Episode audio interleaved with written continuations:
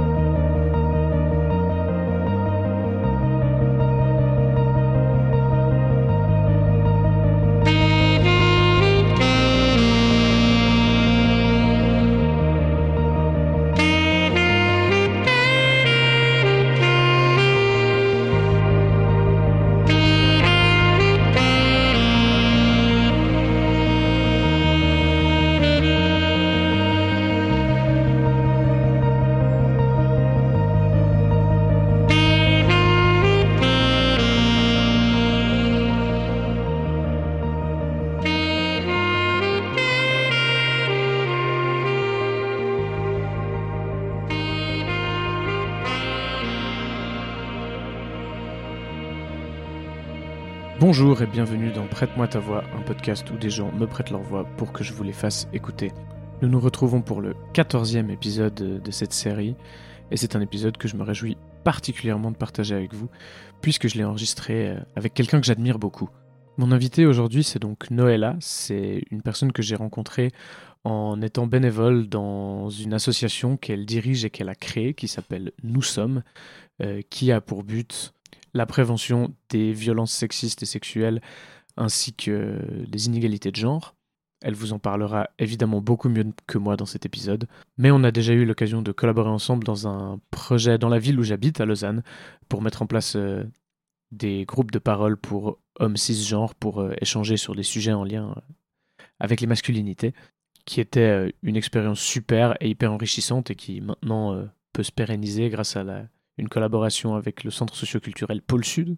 Et donc, dans le cadre de ce, projet, j'ai eu l'occasion de recevoir Noëlla chez moi et d'en profiter pour enregistrer ce petit podcast, histoire qu'elle raconte un petit peu son parcours et comment elle en est arrivée à, créer d'abord la page Instagram Nos Alliés les Hommes, qui euh, crée du contenu pédagogique pour les hommes, et aussi l'association Nous Sommes, qui fait euh, des actions euh, à échelle un petit peu plus concrète.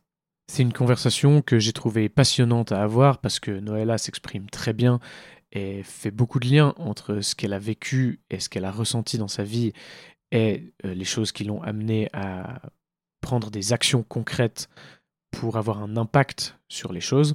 Et je trouve que c'est un exemple très très parlant de comment faire quelque chose de très positif avec des émotions qui, à la base, peuvent procurer de la souffrance ou être ressenties comme négatives. Je remercie donc énormément Noëlla pour son témoignage poignant et je vous retrouve euh, à la fin de cet épisode.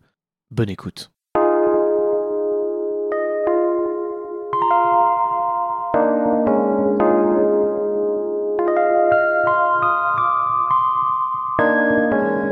Alors, euh, moi je m'appelle Noëlla, j'ai 30 ans euh, et, et j'ai créé un compte Instagram qui s'appelle du coup Nos Alliés les Hommes. je l'ai créé il y a trois ans maintenant, presque. Euh, ça commence comme ça, euh, ce que je fais aujourd'hui. Du coup, ça a commencé sur Instagram. Euh, ça a commencé parce que j'ai passé beaucoup de temps à lire des choses sur Instagram, du coup. beaucoup de contenu féministe, en fait. du contenu féministe radical euh, qui m'a permis de mettre des mots sur des violences euh, quotidiennes ou subies dans le passé. Euh, et j'étais à ce moment-là en travail. Je travaillais en fait, je n'étais pas encore au chômage, donc je travaillais dans un théâtre.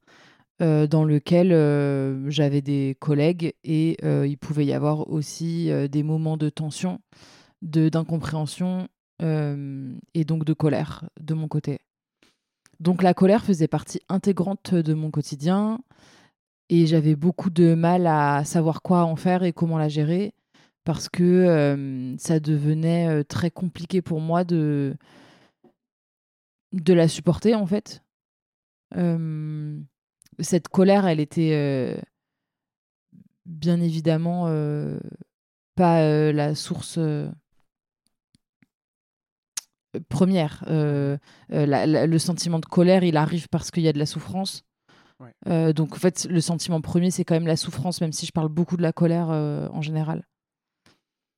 Euh, donc il y a eu la souffrance d'abord, mmh euh, le fait de reconnaître les violences, de les, de les, d'en avoir conscience, celles que j'avais subies et celles que je subissais euh, quotidiennement. Et du coup, cette colère-là, elle s'était installée parce qu'il y avait toute cette souffrance que je savais pas du tout gérer. Et, et c'était la colère qui, moi, a été moteur parce que c'est la colère qui m'a vraiment amené à me questionner et à, et à me mettre en action, en fait. Mmh donc je me suis mise en action en créant ce compte Instagram et en faisant un constat, en fait deux constats. Le premier, c'était qu'il n'y avait pas d'espace où, où on s'adressait aux hommes. Parce que du coup, moi, depuis longtemps, euh, je m'intéressais au féminisme quand même. En fait, ça faisait partie de ma vie.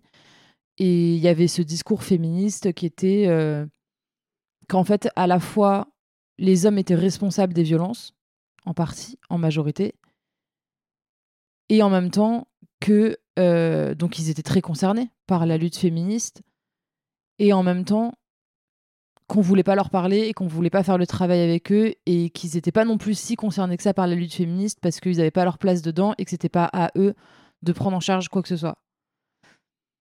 Donc il y avait une sorte de dualité que je comprenais pas trop, d'hypocrisie ou en tout cas de j'arrive encore mal à mettre les mots sur euh, euh, ce, rapport très bizarre en fait aux hommes dans la lutte féministe qui à la fois veut que bah, ils sont super responsables qu'on les responsabilise beaucoup euh, qu'on veut qu'ils prennent en charge euh, leur violence et toutes les problématiques liées aux inégalités de genre et qu'en même temps bah on s'occupe pas d'eux quoi mmh. et le deuxième constat que j'ai fait c'est celui que j'étais quand même entourée d'hommes tous les jours quoi et que parmi ces hommes, il y en avait qui étaient vraiment très volontaires et très à l'écoute et très en demande de contenu, d'explications, euh, et qui étaient prêts à se remettre en question. Et du coup, je me suis dit, bah, s'il y a un mec autour de moi qui est prêt à se remettre en question, qui a envie de changer et qui est prêt à, à comprendre ce qu'on a à dire, ce qu'on vit et tout ça, euh, et à qui je peux parler vraiment calmement, bah, ça veut dire que s'il y en a un, il y en a, il y en a plus, quoi. Et donc, euh, je me suis dit que tous ces comptes Instagram que moi je suivais, qui me mettaient en colère, en fait, parce que c'était super violent de recevoir tout ce contenu, de, de voir toutes ces personnes euh, féministes euh, se mettre en colère et à juste titre, en fait. et, et, moi, d'être envoyée sans arrêt à cette colère-là, à ces violences. Euh, bah, il n'y avait pas d'espace pour les hommes. En fait, il n'y avait rien qui était créé pour eux, pour euh, directement s'adresser à eux. Et qu'en plus, ce contenu-là, il était. Euh, bien évidemment, les hommes peuvent totalement lire, euh, lire le contenu misandre et, féministe qu'il y a sur Instagram. et ils peuvent comprendre aussi, quoi. Mais malheureusement, j'avais constaté que aussi beaucoup d'hommes se braquent quand ils se sentent pas inclus, quand ils se sentent rejetés quand ils se sentent euh, agressés et ils se sentent très facilement agressés en fait. Mmh. Euh, et du coup, euh, je me suis dit que bah, cette colère-là, elle allait pouvoir me mettre en action et j'allais pouvoir la transformer pour créer du contenu qui soit justement tout l'inverse de ce que je ressens, quoi. Qui soit bienveillant, qui soit apaisé et qui soit euh, accessible du coup. Je me suis dit bah autant créer du contenu qui soit vraiment le au maximum euh, bienveillant pour qu'il soit entendu et reçu et que bah du coup tous ces hommes là qui potentiellement se posent des questions et ont envie que ça bouge euh, puissent avoir accès exactement en fait à la à la même au même contenu mais juste avec une forme un peu différente et pour que le mm. passage, en, le, message en fait soit le même, mais qu'il leur arrive. Euh, d'où la création de, du coup du compte Nos alliés les hommes, où je questionnais aussi vraiment euh, la place des hommes dans la lutte, quoi. Enfin, c'est toujours ce que je fais d'ailleurs. Ouais. Hum, donc j'ai créé ce compte Instagram euh, où je vraiment je crée du contenu en abordant des thématiques de la vie de tous les jours. Donc moi je m'appuyais beaucoup sur ce que je vivais moi au quotidien. Par exemple, si je faisais une réunion de taf où je me faisais couper la parole, où je voyais que les personnes sexisées de la réunion se faisaient couper la parole tout le temps, euh, bah, j'écrivais un article sur bah, couper la parole, euh, le interrupting, des choses comme ça. Euh, si jamais euh, je subissais euh, du harcèlement dans la rue, bah, j'en parlais. Euh, et du coup, c'était toujours du contenu qui visait vraiment à, à, à donner des outils de réflexion et de lutte aux hommes pour qu'ils puissent devenir des bons alliés ou en tout cas euh, essayer de leur donner aussi des, des réflexions qui puissent entendre notre vécu, en tout cas le mien, qui est quand même situé aussi, hein, je, suis une, je suis une personne sexisée blanche, donc euh, valide, etc., avec euh, tout ce que ça représente, et, euh, et leur donner des outils concrets en fait pour, euh, pour réagir pour, et pour agir correctement. Voilà. Et au bout de, au bout de- d'un certain temps, à force de m'adresser aux hommes, j'ai commencé à m'intéresser aux masculinités. Plus précisément, ce qui n'était pas du tout le but en fait à la base de mon compte Instagram. Moi, je m'intéressais pas aux masculinités. C'est venu parce que de fait, bah, je discutais avec des hommes, que je discutais avec eux, j'avais des échanges, je, je voyais quels étaient leurs leurs leurs questionnements, euh, leurs doutes, euh, leurs endroits de d'incompréhension, etc. Hmm. Et donc, à force de m'intéresser euh, aux hommes, je me suis intéressée aux masculinités. Et donc, je me suis dit que vraiment, effectivement, il manquait un espace sur Instagram, qui est, pour moi, un, endroit euh, vraiment de réflexion et, d'action. Euh, et puis, je me suis dit, mais en fait, euh, est-ce que ce serait pas aussi une bonne chose de créer des espaces pour qu'ils se rencontrent pour de vrai? Vraiment de sortir de, de- des réseaux sociaux et de se rencontrer pour de vrai. Parce que du coup, j'avais conscience qu'il y avait plein d'hommes qui mettaient en place ce genre de groupe entre hommes et exclusivement entre hommes pour euh, réfléchir sur euh, leur rapport euh, qu'ils ont entre eux, leur rapport à la masculinité, à la virilité, aux injonctions, voilà, à leur place dans tout ça, dans la société, à quel point ils sont, ils font partie d'un système qui, maintiennent en étant complices euh, à plein d'endroits, à quel point ils sont soumis aussi au patriarcat et à quel point ils ont envie que ça bouge et qu'est-ce qu'ils peuvent faire.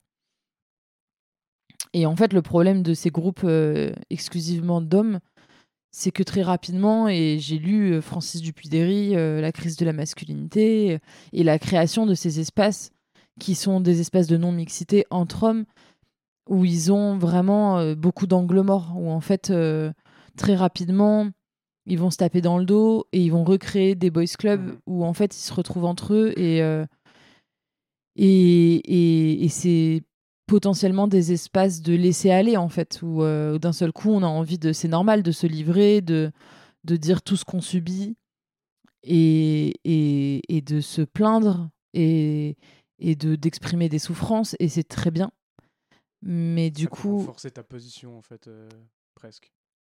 comment? Ça, dans le sens où ça. Enfin, ce que, je- ce que tu dis, ou ce que je comprends de ce que tu dis, c'est. Si. euh, le fait que les hommes potentiellement fassent ça entre eux en, dans quelque chose de non mixte où ils vont être dans la. Dans, un, dans un truc de plainte, quoi, ça va peut enfin, en fait, ça pourrait même avoir tendance, euh, selon toi, à, renforcer euh, la position qu'ils ont de base. Oui, totalement. Et puis, c'est même pas selon moi, c'est vraiment des études qui ont été menées sur les masculinités, sur les groupes d'hommes pro-féministes Ok. et sur euh, euh, vraiment la naissance du masculinisme, en fait, parce que ça s'est fait comme ça. Le masculinisme, il est né parce qu'il y a des hommes qui sont réunis entre eux pour se plaindre de leurs conditions d'hommes, en fait. Ok. Et que les boucs émissaires qu'ils ont trouvés, parce que bien évidemment, on a envie de trouver des boucs émissaires et des raisons d'expliquer euh, notre mal-être et nos souffrances. Euh, malheureusement, pour les hommes, ça a été les femmes et, et les féministes. Euh, Mhm. Donc c'est les incels, c'est euh, les tous ces groupes d'hommes en fait qui qui veulent euh, voilà qui veulent trouver des, des explications. Et, et- et malheureusement euh, c'est pas le patriarcat qui vont qui vont mettre au jour en fait. Et, les violences patriarcales et les injonctions de genre c'est vraiment les femmes les féministes euh, qui vont être tenus responsables de leur souffrance et de leur mal-être. Parce Mhm. que ce qu'ils vont voir, c'est que euh, ils sont célibataires, qu'ils n'arrivent pas à, à trouver l'amour, que, euh, que finalement les femmes les renvoient à leurs conditions plus ou moins misérables. euh, de mecs qui n'arrivent pas à, à séduire, euh, qui est pas assez euh, masculin, qui est pas assez viril Mhm. en fait. Et du coup, au lieu de s'attaquer aux injonctions à la virilité, ils s'attaquent à celles qui sont en première ligne de leur vie et de leur souffrance. Euh, apparemment, c'est euh, les femmes dont ils n'arrivent pas à trouver l'amour et, Mhm. et le, le soutien. Et...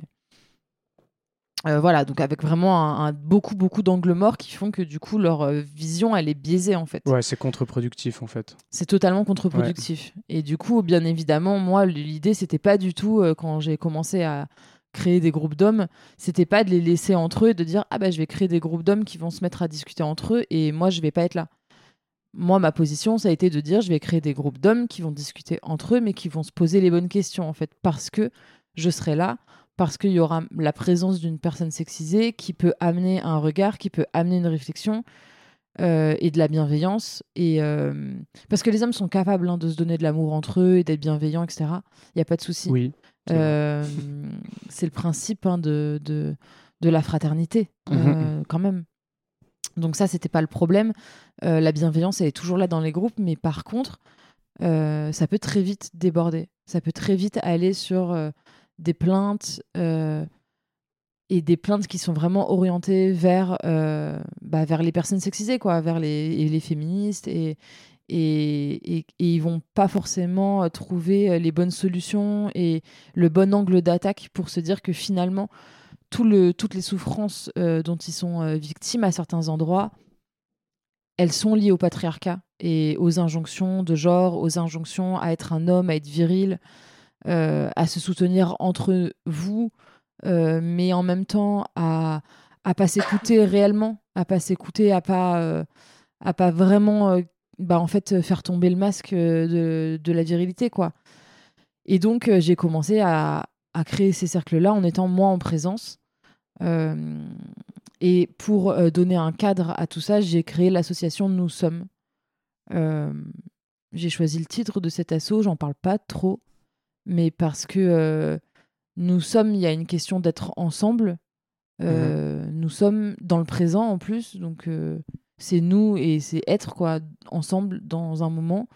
Et puis il y a l'absence de d'adjectifs qualificatifs derrière, il y a l'absence de euh, il y a un vide. Nous sommes, euh, on a envie de compléter la phrase. Ça fait, ça fait phrase pas finie, quoi. Euh, et du coup, il y a cette possibilité justement de compléter cette phrase par l'absence en disant, bah, nous sommes quoi Nous sommes des personnes. Nous sommes Ouais. ensemble. Nous sommes dans un espace. Et du coup. euh, nous sommes aussi euh, la possibilité de changer et en fait il y a tout cet espoir derrière euh, l'absence dans, dans ce titre. Mhm. Voilà. J'ai créé, nous sommes un an et demi après la création du compte Instagram. Donc ça fait un an et demi maintenant. On a pile poil à la moitié. Et, et, et du coup, l'idée de nous sommes, c'est à la fois de travailler sur ces espaces-là, qui est vraiment euh, un petit peu l'activité principale pour l'instant de l'association. Donc ces espaces, euh, ces cercles d'écoute qui sont donc qui ont commencé à Paris et qui se sont exportés d'abord à Bruxelles, ensuite dans d'autres villes en France et aujourd'hui donc à Lausanne, puisque là aujourd'hui on est, on est à Lausanne d'ailleurs. Yes. Euh, et euh, et il y a et voilà ça c'est la- ça c'est la- l'activité principale je dirais. Euh, en tout cas c'est la première activité et la deuxième activité euh, c'est la prévention. Alors pour moi ces Mhm. cercles d'écoute ils ont un but préventif euh, parce que l'idée de se retrouver entre hommes avec une médiatrice c'est aussi de questionner les violences, de questionner nos rapports à, à toutes ces injonctions-là ensemble et éventuellement de plus reproduire un certain nombre de comportements euh, qu'on devrait éviter euh, et de questionner le passé, de questionner qu'est-ce qu'on a fait, etc. Et donc de pas reproduire. Donc en ce sens, il y a déjà euh, une action de prévention dans les cercles d'écoute pour hommes. Et ensuite, la prévention a un, autre type de personnes qui sont les jeunes, du coup. et toujours confondus, les jeunes aller dans les écoles, aller dans les primaires, dans les collèges, dans les Hmm. lycées, d'aller un petit peu euh, remuer toutes les questions d'injonction au genre et de violence de genre euh, chez les plus jeunes euh, pour essayer de faire naître des petites graines de remise en question du patriarcat qui, qui s'appuie malheureusement très fort sur euh, des codes et des injonctions euh, dont tout le monde souffre euh, au final euh, et qui créent de la violence. Ouais, qui sont clairement reproduites euh, dans les milieux scolaires en plus. C'est hyper intéressant parce que j'ai l'impression que c'est pas du tout la première fois dans, dans ce podcast que, en, termes de prévention, on parle de. Je parle avec un ou une invitée de, l'importance d'aller vraiment dans ces espaces-là où les jeunes sont et reçoivent quelque chose. Euh, je sais qu'on en parlait par rapport, euh, par rapport au burn-out ou juste à la conscience pour la santé mentale. Puis là, c'est clairement la, ouais, c'est clairement la même démarche. Mais je trouve ça fou parce que c'est vraiment un truc qui ressort toujours, quoi. De se dire tout ce qu'on n'a pas appris à cette époque-là aurait pu nous éviter tellement de, tellement de soucis aujourd'hui ou tellement de, de reproduction de violence euh, envers nous-mêmes ou envers les autres. Ouais, ouais, carrément. carrément. Bah, de toute façon, je pense qu'il y a toujours eu euh, cette forme de. Enfin, D'ailleurs, je, je, je questionne ça. Je suis même pas vraiment sûre qu'il y ait toujours eu cet espoir dans la jeunesse. Je pense que d'une certaine manière, si. Euh, mais cet espoir que, euh, que les plus jeunes euh, ne reproduisent pas les erreurs qu'on a fait. Et. Ou si ce n'est pas les erreurs qu'on a fait, en tout cas, euh, qu'ils aient accès à autre chose, quoi. Et. et du coup, c'est vraiment l'idée ouais, de, de, de cette prévention-là en milieu scolaire et auprès des jeunes, parce que c'est pas seulement dans le milieu scolaire. euh, là, on va intervenir auprès de jeunes délinquants aussi, euh, qui Yes. sont hors système scolaire. Euh, mais voilà, effectivement, aller dans les primaires, collèges, lycées, euh, moi, j'aurais adoré que quelqu'un vienne dans ma classe, en Mhm. fait, un jour pour euh, juste questionner tout ça. C'est même pas l'idée de leur donner des réponses et de leur dire quoi faire, quoi. C'est juste de leur dire Ok, on va se poser deux minutes et on va réfléchir à ce qu'est-ce que c'est être une fille, qu'est-ce que c'est être un garçon, qu'est-ce que ça veut dire, Euh, qu'est-ce que c'est le spectre de genre, quelles sont vos autres options? Et moi, il n'y a jamais personne qui est venu dans ma classe pour me parler de ça, en fait. Hmm. Parce que les profs étaient pas du tout là-dedans. Au contraire même. Et, euh, et ça m'aurait fait du bien, en fait. Je pense tout simplement de, de prendre cinq minutes, même une heure, quoi, pour discuter de ça. Et c'est jamais arrivé. Donc, euh, Grave. c'est aussi leur donner l'opportunité de se questionner, quoi. Si. euh, Ça peut être intéressant de faire un peu un flashback. Si, euh, si tu avais eu quelqu'un qui était venu euh, te demander quand tu étais enfant euh, en classe euh, qu'est-ce que c'est pour toi être une fille, qu'est-ce que c'est pour toi être un garçon, t'aurais répondu quoi? Ben, c'est une bonne question. Je sais pas ce que j'aurais répondu. Déjà, ça aurait dépendu de à quel moment on m'aurait posé cette question? Mhm. En primaire, par exemple, je sais que moi, personnellement, j'ai grandi en Seine-Saint-Denis. J'ai grandi, j'étais à l'école dans une école privée. Et du coup, à cette époque-là, par exemple, jusqu'en CM1, c'était CM1, ça fait quel âge, pour peu moi. près? CM1, euh, ouais, CM1, c'est. euh, je vais dire une bêtise là. Euh, 8-9 ans Ok. Ouais, 8-9 ans. Je pense que jusqu'à ce moment-là, j'aurais été incapable euh, de faire la distinction entre les filles et les garçons. Vraiment. J'avais des, des amis euh, sans distinction de genre. Euh, dans la cour de récré, je me souviens de jouer dans la cour de récré avec tout le monde, de jouer à la balle, de d'avoir des moments euh, où euh, on était plus dans des discussions. Euh, j'ai pas le souvenir euh, du- de faire une distinction de genre. Par contre, quand j'ai déménagé, je suis arrivée en CM2 du coup dans le sud de la France, et là ça a été un choc. Enfin vraiment, j'ai compris que en fait j'étais une fille. En tout cas que c'était ce que je renvoyais apparemment. J'avais les cheveux très très très longs. J'avais les cheveux aux fesses, j'avais des longs cheveux bouclés Mhm. euh, et blonds. Euh, et donc, euh, je pense que ce que je renvoyais à ces enfants, c'était que bah, j'étais une fille.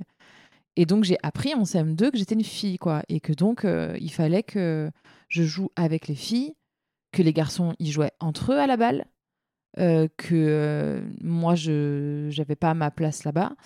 Et il y a eu un, un- un grand événement qui a été un jour où euh, un garçon euh, apparemment était amoureux de moi. Euh, Et donc, il y a une sorte de cérémonie euh, dans les toilettes où, en fait, tous les élèves sont venus me chercher. Donc, tous les élèves de mon niveau, hein, de ma classe, quoi, je- de ce groupe-là, sont venus me chercher.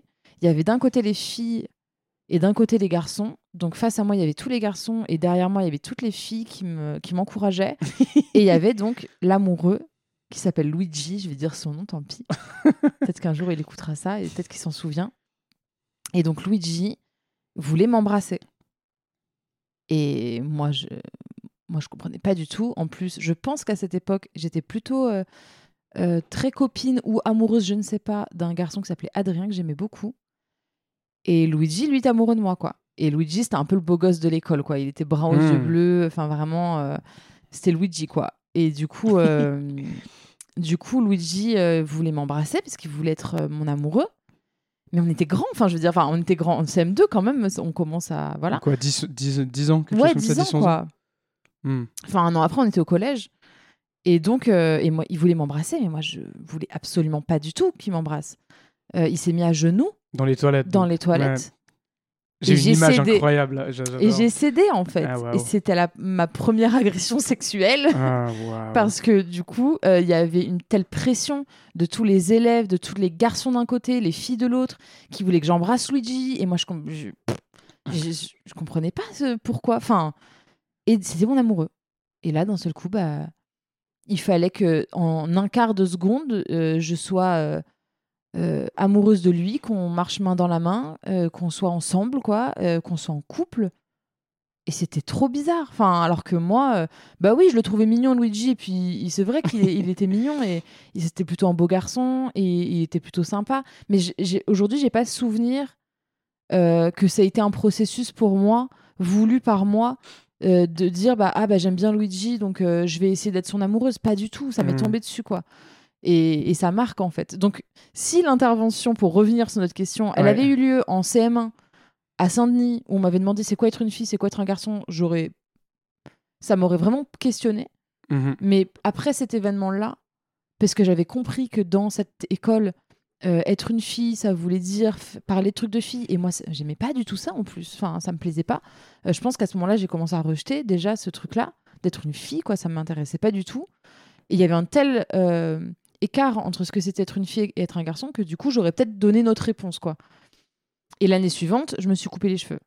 L'année suivante, je suis arrivée en- Mm. en- ou alors l'année d'après, je sais pas, en sixième, cinquième, j'ai fait un espèce de rejet total de la féminité. En tout cas, c'était pas du tout euh, dit comme ça, parce que bien évidemment, j'avais pas du tout réfléchi à tout ça. J'étais dans, on est, on est dans le jus, quoi. On, Ouais. on vit, on, Bien sûr. on n'a pas, on n'analyse pas tout ce qui nous arrive. Tu réponds à tes stimuli émotionnels, quoi. Totalement, Ouais. totalement. Et du coup, j'avais ces longs cheveux. Et je suis allée chez. J'ai dit à ma mère, je vais aller chez le coiffeur. Donc, chez, chez euh, Rosie Coiffe à Uzès. Yes. Il n'y a, pas de- y a Rosie- pas de jeu de mots dans le titre. hein. Rosie Coiffe, non, vraiment, c'est, elle Ouais, s'appelle Rosie et elle Mm. coiffe, quoi. Donc, euh, Rosie. Coiffe. Ouais, ouais. Et, euh, et elle m'a attaché les cheveux, elle m'a fait une longue natte. Euh, elle m'a mis un, un élastique en haut, un élastique en bas de la tresse. Elle a coupé la tresse en haut de la- de l'élastique. Mon père a toujours cette tresse dans son tiroir. Je sais pas ce que Ah. ça raconte. ouais. Il a une espèce de relique. On pourrait analyser ça euh, aussi. Ouais. Comme, euh, comme on peut garder les dents de nos enfants, les dents de lait. Ouais. Euh, lui, il a ma natte, quoi. Il a, il a cette tresse que de temps en temps, il ressort comme ça. Il me la, on- quand on en discute, il me la montre et c'est un peu bizarre. Et il faudrait vraiment que je la prenne en photo parce que, euh, je sais pas, ça raconte quelque chose quand même. Mhm. Et je sais pas à l'époque si j'avais conscience que je rompais euh, avec quelque chose et de la force de, de symbolique de se couper les cheveux longs comme ça. euh. Enfin, j'étais Marie-Madeleine avec mes cheveux, quoi. C'était un délire. Ils étaient longs et bouclés. C'était la Vénus de mieux. J'avais cette, cette, cette- chevelure-là, quoi. Euh, je me rappelle d'être allée ensuite, plusieurs années après, chez des coiffeurs qui, qui avaient refusé de me couper les cheveux en me disant non, c'est hors de question, euh, moi je touche pas à ça, euh, ils sont trop beaux tes cheveux. Tu sais, quand je les laissais un peu repousser, euh, Je savais pas que ça euh, arrivait, ça c'est si, si, on génial. m'a refusé de me couper les Hmm. cheveux en me disant tu vas ressembler à un garçon, ça va être horrible. Une fois je suis sortie du coiffeur, elle m'avait dit ça. Donc, bref, tout ça pour dire que. Et pareil, si on m'avait posé cette question-là au lycée, de me dire bah, c'est quoi être une fille, être un garçon, ah bah là, la réponse, elle aurait été bien différente parce que là, j'avais bien intégré et j'avais commencé déjà euh, à me questionner sur les injonctions de genre, sur les codes de genre et à les trouver un peu ridicules Mhm. euh, et à bien repérer les mecs euh, et leur comportement et les filles et les différences et tout, ce que, tout ce que ça implique. Donc, donc voilà, en fait, euh, je peux pas répondre à cette question. Ça- C'était une belle ça, réponse dé- quand même. ça dépend trop de à quel moment me l'aurait posé, quoi, cette question-là. Ouais. Mais, mais c'est intéressant, ouais. Et comme tu dirais que ce processus-là, par rapport à cette ces questions-là, euh, t'en serais où aujourd'hui? Si on devait me poser la question aujourd'hui? Ouais. euh, de c'est quoi être une fille, c'est quoi être un garçon? Grave. Bah aujourd'hui, ma pensée, elle est, elle est, elle est vraiment construite, euh, enfin déconstruite et reconstruite par mes lectures féministes et par, euh, par tout ce que j'ai lu sur euh, euh, le genre est, au- est une construction sociale en fait. Mhm. Donc aujourd'hui, je vais te répondre un truc un peu bateau de, euh, bah en fait, euh, être une fille, c'est c'est construit socialement par des codes et des injonctions, également pour les garçons. Et donc, euh, donc je pourrais te faire la liste de euh, toutes les injonctions et de tous les codes de genre, euh, de, de ce que c'est d'être une fille, donc douce, sensible, de savoir exprimer ses émotions. et en parallèle d'être un garçon fort qui fait du bruit, qui prend de la place euh, et qui sait pas justement repérer et exprimer tout le, toute la diversité de, des émotions auxquelles on a accès. Ouais. Et, euh, et, euh, et ce serait une discussion infinie. Et puis je te dirais qu'en fait, euh, il n'y a Mhm. pas que ça. Il y a aussi tout ce qu'il y a entre. Euh, toute la question de la non-binarité. Moi, aujourd'hui, j'ai beaucoup questionné ça pour moi, en fait, euh, Ouais. aussi, tu vois, d'être euh, d'être non-binaire et qu'est-ce que ça veut dire euh, de renvoyer un, un de, du passing, de ce qu'on renvoie aux autres euh, dans Mhm. notre genre. Euh, moi, on m'appelle monsieur des fois quand j'ai le crâne rasé, que je Ouais. porte mon sweat. euh, bon, euh, ça m'arrive qu'on me dise monsieur et ça me fait marrer. Donc bah, après, ça donnerait lieu à des, des discussions euh, interminables euh, sur, euh, sur toutes ces questions de Ouais. genre, en fait. Et j'avais une autre question un petit peu en lien. Mais de tout ça, du coup, et de, de, de tout ce processus que tu as bah, de- depuis l'enfance, en fait, et de- depuis euh, ces événements, euh, c'est- c'est un peu, en fait, des petits événements marquants comme ça qui, euh, qui te font questionner les trucs les uns après les autres. Euh, Est-ce que si tu pouvais te parler à toi-même à, cet âge-là, quoi, ou avant que tu te, tu te poses des questions, du coup, euh, qu'est-ce que tu te dirais à toi-même? Ou qu'est-ce que tu te, qu'est-ce que tu questionnerais avec toi-même? Bah, encore une fois, ça dépend de moi à quel âge. Disons, euh, vu que tu, tu, tu m'as parlé de CM1 en premier, en prenant ça, Ok, à ce moment-là. avant Qu'est-ce le, que- avant le, avant Luigi, quoi. Avant Luigi. Il y a un avant, il y a un après Luigi. Euh, Qu'est-ce que je me dirais À quel sujet? Bah, quel, en fait, je vais poser cette question autrement. Quelle question tu poserais au-delà de. Enfin, on a dit qu'est-ce que c'est être une fille, qu'est-ce que c'est être un garçon pour toi? Si tu devais approfondir ça, tu vois, avec, euh, je sais pas, avec un enfant de cet âge-là, sur quoi est-ce que tu l'amènerais à se questionner ou qu'est-ce que tu qu'est-ce que essaierais de mettre en avant? Sur quoi est-ce que tu voudrais que, que les enfants de cet âge-là, en fait, réfléchissent pour vraiment. euh, Ouais, pour vraiment être dans quelque chose de préventif euh, par rapport à ces rôles de genre et aux violences de genre, quoi? Je pense que euh, je questionnerais les limites de tout ça. Mhm. C'est-à-dire à quel moment ça te limite toi? Et de quelle manière? Par exemple, euh, euh, si j'ai affaire à une enfant qui se considère comme une petite fille ou en tout cas qui a été éduquée dans ce sens-là euh, et qui se, se reconnaît en plus ou moins comme on peut se reconnaître à cet âge-là hein, dans ce rôle, je lui demanderais est-ce qu'elle a l'impression que être une fille, ça lui pose des limites et à quel endroit? Est-ce que, euh, est-ce que ça la limite en fait? Et pareil pour les petits garçons, si j'avais un petit garçon, je lui dirais bah devant moi, est-ce que euh, est-ce que tu as l'impression que qu'il te manque quelque chose? Qu'est-ce qui ça, qu'est-ce qui te manque en fait? Parce que Mm. comme c'est tellement un, une espèce de miroir inversé, euh, être une fille ou être un garçon, euh, j'imagine que euh, on peut avoir du mal à parce qu'on nous vend ce truc-là comme si c'était super. Euh, du coup, euh, bien évidemment, on n'a pas envie de réaliser à quel point c'est limitant en fait. Euh, et quand on est, je pense particulièrement un petit garçon, on doit pouvoir dire bah, je suis un petit garçon donc je peux tout faire. Moi, mon neveu de 3 ans, il a très vite repéré que lui avait un zizi et qu'il il y en avait qu'on n'avait pas autour de la table, sauf qu'il il, il en sait rien au final, il n'a jamais vérifié. C'est ce que je lui ai dit. Moi, je lui ai dit bah, t'en sais rien. Ouais. mais mais il y a une, force, une forme de. Pour les petits garçons, j'ai l'impression de, de prise de conscience très rapide de l'endroit de domination dans lequel ils sont Mhm. et que du coup, ils se rendent pas compte que euh, être un petit garçon, ça, ça, ça, ça te pose aussi dans des limites. Euh, je pense que les petites filles, on leur en parle plus de ok, t'es une petite fille, mais t'inquiète pas, tu peux quand même faire ça, tu peux quand même être forte, tu peux quand même. euh, Et je pense qu'elles repèrent peut-être plus facilement les limites que ça a d'être une petite fille, parce que dans notre société, bah, bien évidemment, elles savent ce qui les attend quand même, euh, au fond, que en fait, euh, euh, potentiellement, elles vont avoir plus de difficultés à plus d'endroits qui sont plus clairs, qui sont plus évidents, parce que et encore aujourd'hui, je pense que heureusement, ça a un petit peu changé et on a tendance quand même vachement plus à parler aux petites filles de ça.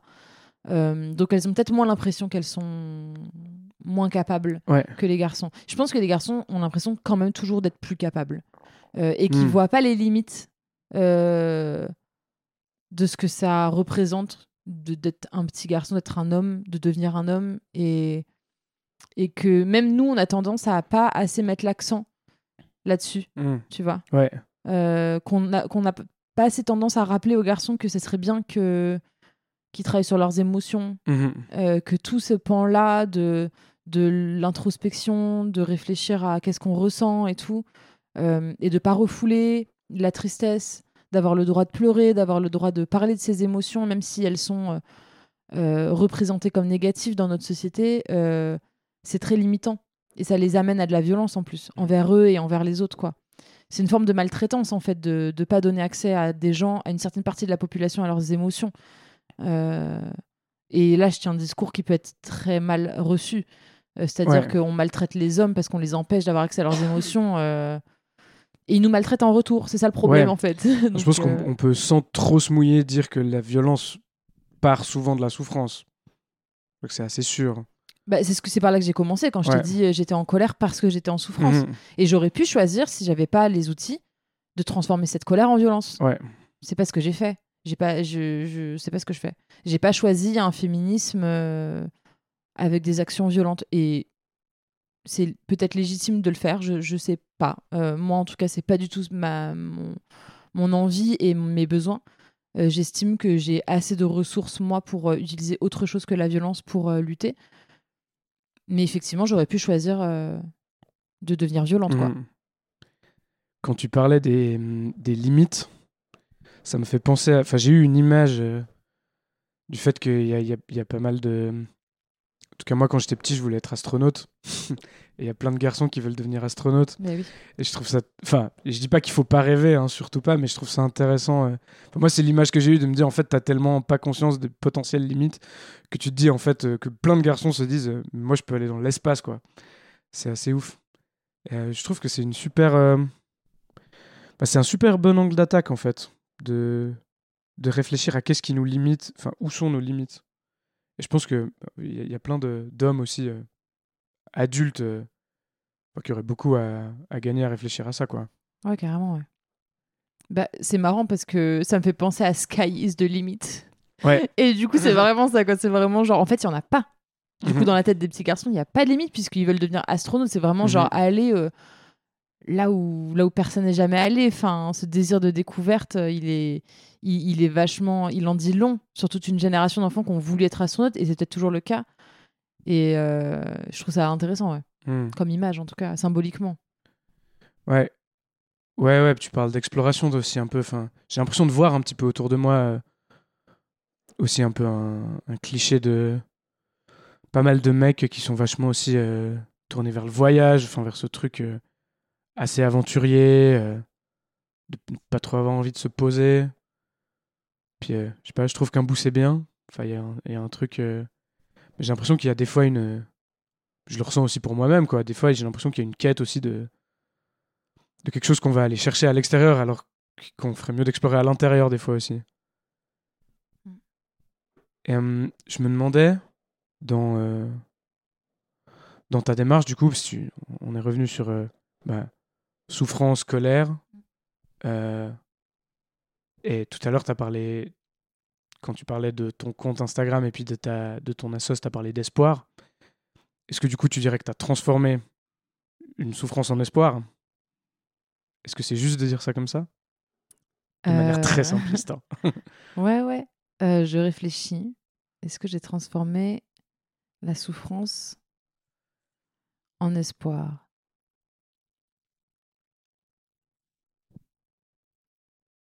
Oui, ouais, je pense que c'est juste, ouais. Ouais, en tout cas, euh, en tout cas, j'ai trouvé un apaisement, ça c'est sûr. Mmh. Euh, moi, ça m'a, ça m'a fait du bien, enfin, euh, de faire tout ça. et d'ailleurs, bon, je, je, reviendrai après sur cette question-là. Mais ouais, ouais, je pense que clairement, j'ai toujours eu de l'espoir et je pense que c'est une force, en fait, de se dire que ça peut changer. Et donc, ouais, ouais cette souffrance-là euh, euh, et ce manque de, de futur aussi. Parce qu'il y a, y a une chose qui est intéressante dans, dans la lutte féministe euh, et qui m'intéresse beaucoup en ce moment, c'est les constats. Il y a un temps pour faire des constats et très bien, faisons des constats.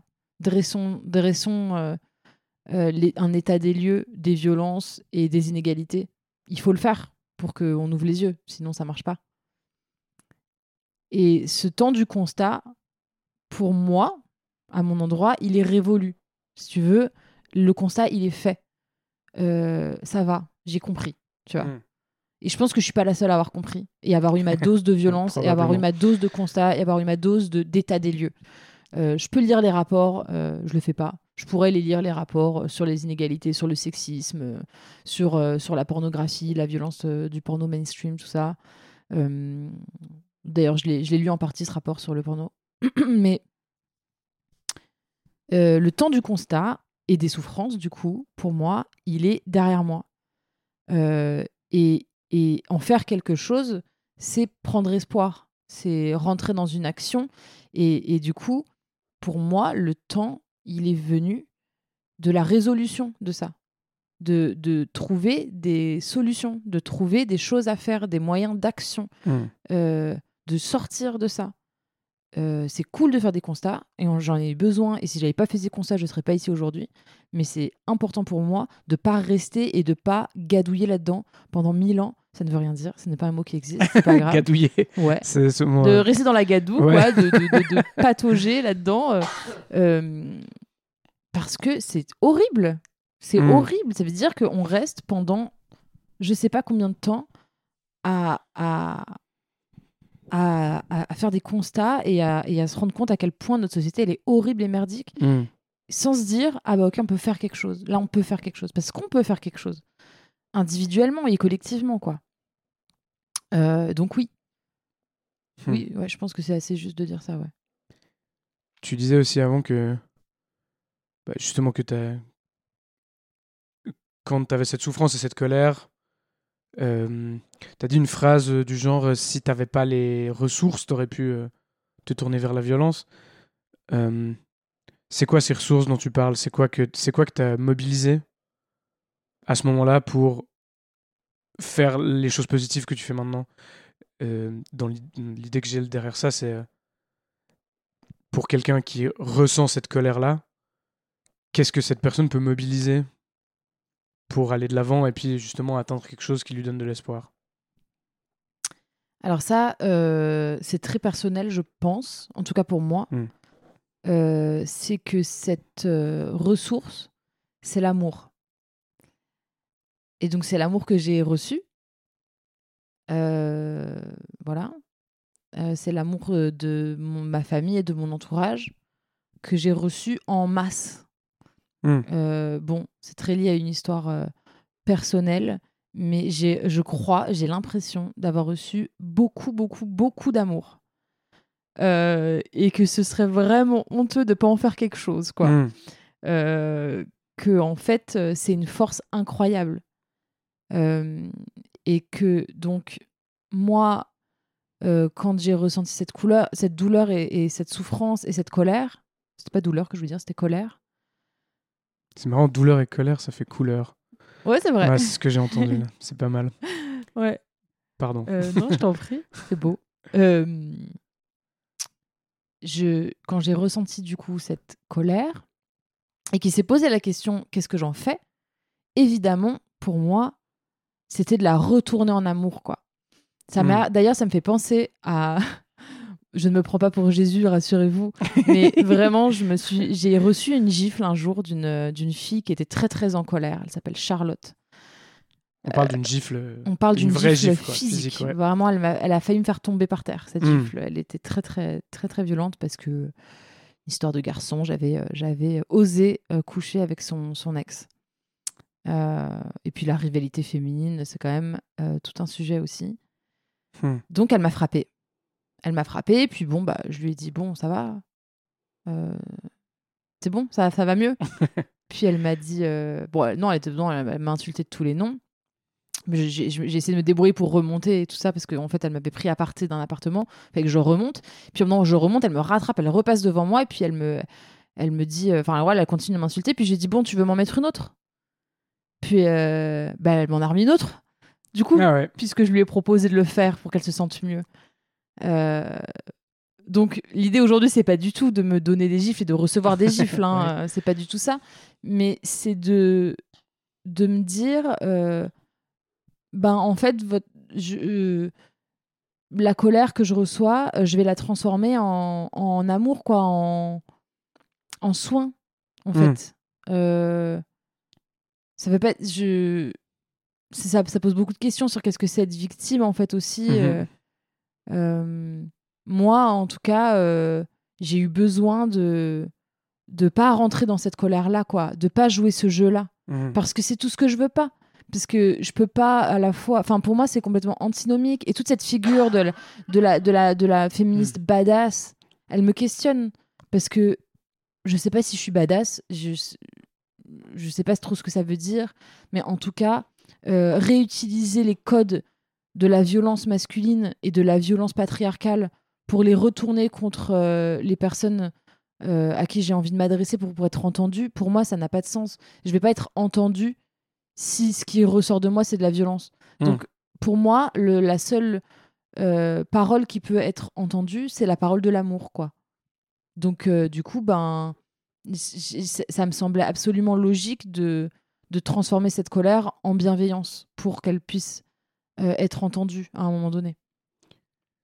Et c'est intéressant parce que quelque part, aussi le, le stéréotype de genre qui va dire que du coup les, les personnes assignées femmes sont euh, assignées à quelque chose de bienveillant et de dans le soin. Tu peux aussi utiliser ce truc qui t'a été un petit peu imposé quelque part, mais l'utiliser comme une force maintenant, quoi. Ouais, dans la radicalité. Mhm. C'est pour ça que, en ce moment, c'est un sujet qui me, qui me passionne. C'est vraiment cette question de, de mon positionnement que je juge à la fois radical et inclusif. Mhm. Et comment c'est possible de euh, faire coexister la radicalité féministe, donc la colère féministe, avec l'inclusivité et avec la bienveillance et l'amour.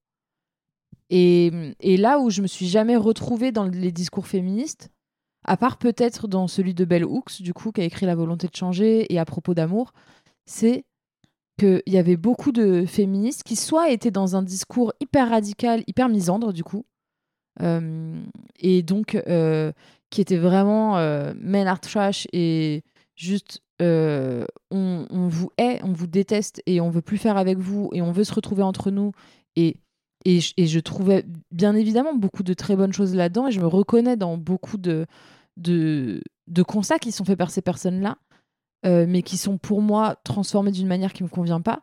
Ou alors, de l'autre côté, il y avait un féminisme un peu plus euh, peut-être euh, ancien, ou en tout cas qui venait de féminisme plus âgé, de féministes plus Mhm. âgés.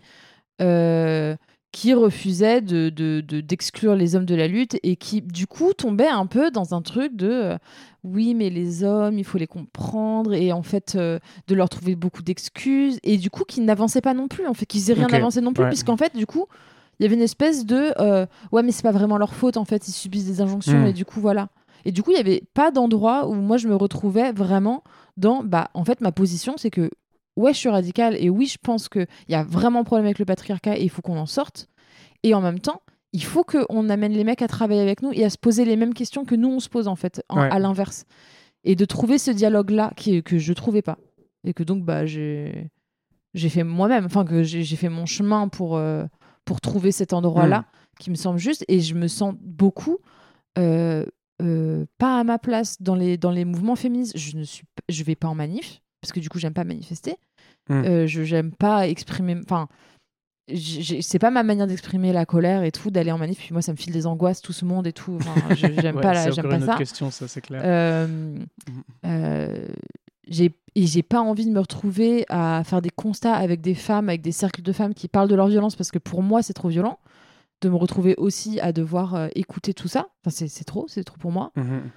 Euh, et en même temps, euh, j'ai envie que les mecs, ils enfin, tu vois, que qu'on s'en occupe, quoi, que, Mhm. mais pas qu'on soit dans un espèce de truc de care, genre euh, les pauvres mecs, nan, nan, on les laisse tranquilles. Moi, j'ai pas envie de vous laisser tranquilles. J'ai envie Mhm. de, j'ai envie que vous fassiez partie du travail, quoi, Yes. et de la lutte.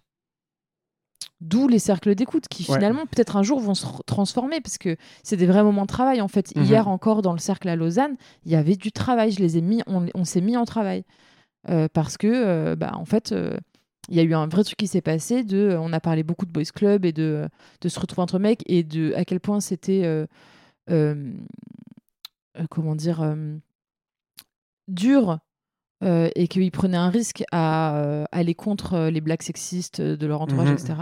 Puis à un moment donné, je leur ai dit, mais c'est quoi le risque? Concrètement. Et ils sont mis en travail là-dedans, Mhm. à se dire, ouais, ok, en fait, c'est vrai que, bon, il est minime comparé à ce que vous risquez euh, déjà de prendre la parole ou juste en étant là, en existant, en fait, dans la vie, quoi.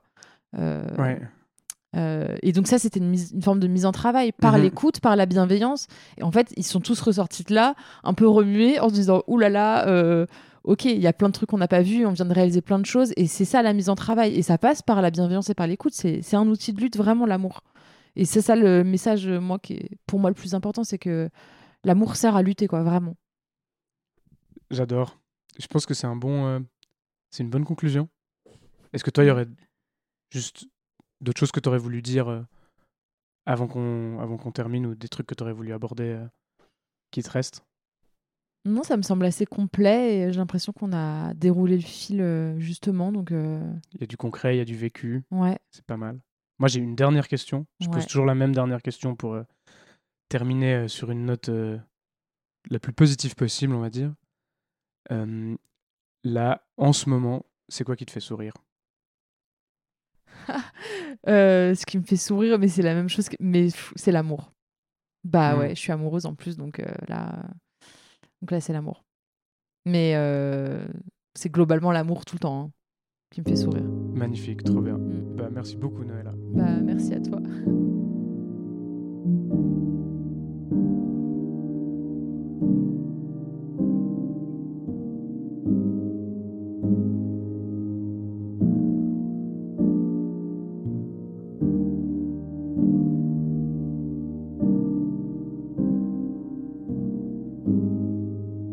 Prête-moi ta voix est un podcast enregistré, produit et réalisé par moi, Fred Rebaud. Il sort si possible tous les mois, selon mon rythme personnel. Les musiques d'intro et d'outro ont été enregistrées et composées par Francesco Bucciarelli et moi-même. Je le remercie infiniment pour son aide. Si vous souhaitez me prêter votre voix, vous pouvez me contacter via la page Instagram at prête-moi-ta-voix.podcast ou à l'adresse mail prête-moi-ta-voix.podcast at gmail.com. Je vous remercie du fond du cœur d'avoir écouté cet épisode. Prenez soin de vous, prenez soin des autres et à bientôt.